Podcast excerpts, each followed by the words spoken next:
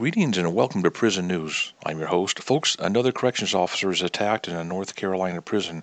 Boy, this is beginning to sound like a revolving door here. Where else but North Carolina Correctional Institution for Women? Yeah, Raleigh, North Carolina. A corrections officer at the North Carolina Correctional Institution for Women was assaulted Thursday morning by a female inmate, according to a prison spokesman. The officer was treated at a place called Wake Med. Apparently, they don't take him to hospitals anymore. They try to take him to a little Clips clinic later to save a nickel. Anyways, the authorities didn't release the name of the inmate or the officer. That's unusual. That means something's going on. Jerry Higgins, a spokesman for the State Division of Adult Corrections, said he couldn't comment on whether or not a weapon was involved in the assault. Why not, Jerry? Is a warden maybe got a, not doing such a good job out there? An investigation is underway, says Higgins. Now, the attack comes two weeks after two workers at the Passamaquoddy Correctional Institution in Elizabeth City, Elizabeth City, just up the road there, they were killed now they call them workers. They're, I mean, they're either a correctional officer or they're civilians, privatized people. They were killed during an escape attempt.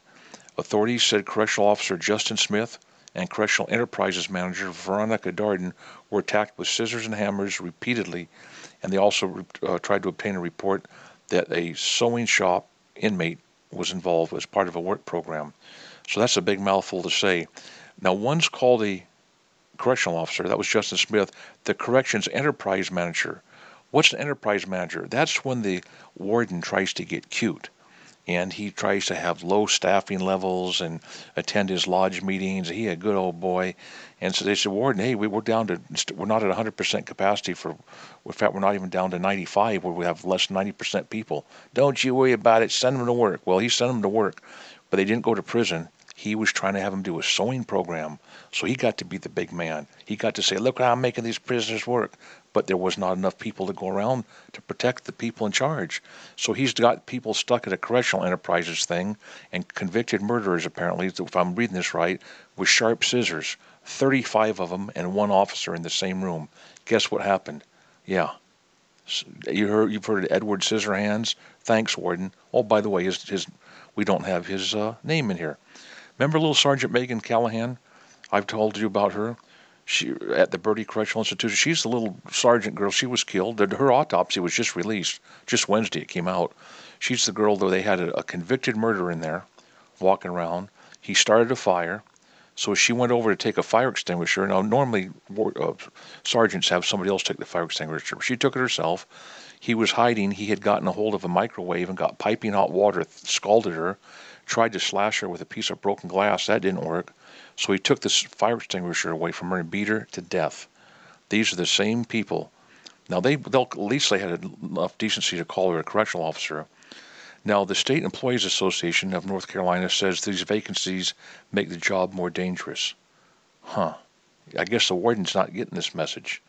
They say officers have to be pushed into working 12 and 16 hour shifts uh, and supervise as many as 100 inmates with nothing more than a three ounce can of pepper spray. Hey, great job, Warden. Great job. Anyway, folks, during these murders and insurrections, the Bible, I'm going to tell you something. I'm just going to read one verse, Mark. Here's the guy that killed somebody during an insurrection or like a prison break, you might think of. I read Mark 15:7 says, And there was one named Barabbas, which lay bound with them, that had made insurrection with them who had committed murder in the insurrection. Now, this is the Barabbas, the guy they tried to lump Jesus Christ with just uh, before the crucifixion, try to get things all mixed up. But you can see that during a prison melee or an insurrection, that's where not an accident, that's where a murder takes place. This little girl, Sergeant Megan, a murder took place. Uh, sometimes a warden has to step down, you know, and loses a pension. No, no, no. But where's all this money going that's being allotted to keep the towers posted, the guard stations posted, have enough officers to go around, not have to mandatory overtime? That's a great question. You can tell a lot, as I've told you, about the soul of a nation by the way it does two things. One, the way it treats its prisoners, and two, the way it treats its veterans. I don't need to preach you. I don't need to teach you or try to influence you. All I need to do is report the news right here, what's going on in your own backyard and you tell me where the dirty bird is. Folks, it's called Prison News. Appreciate you stopping by. Peace to all of you, and bye for now.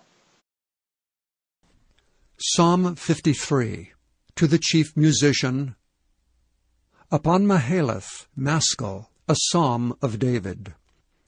The fool hath said in his heart, There is no God. Corrupt are they, and have done abominable iniquity. There is none that doeth good. God looketh down from heaven upon the children of men, to see if there were any that did understand, that did seek God. Every one of them is gone back. They are altogether become filthy. There is none that doeth good, no, not one. Have the workers of iniquity no knowledge, who eat up my people as they that eat bread? They have not called upon God. There were they in great fear, where no fear was, for God hath scattered the bones of him that encampeth against thee. Thou hast put them to shame, because God has despised them. O that the salvation of Israel were come out of Zion! When God bringeth back the captivity of his people, Jacob shall rejoice, and Israel shall be glad.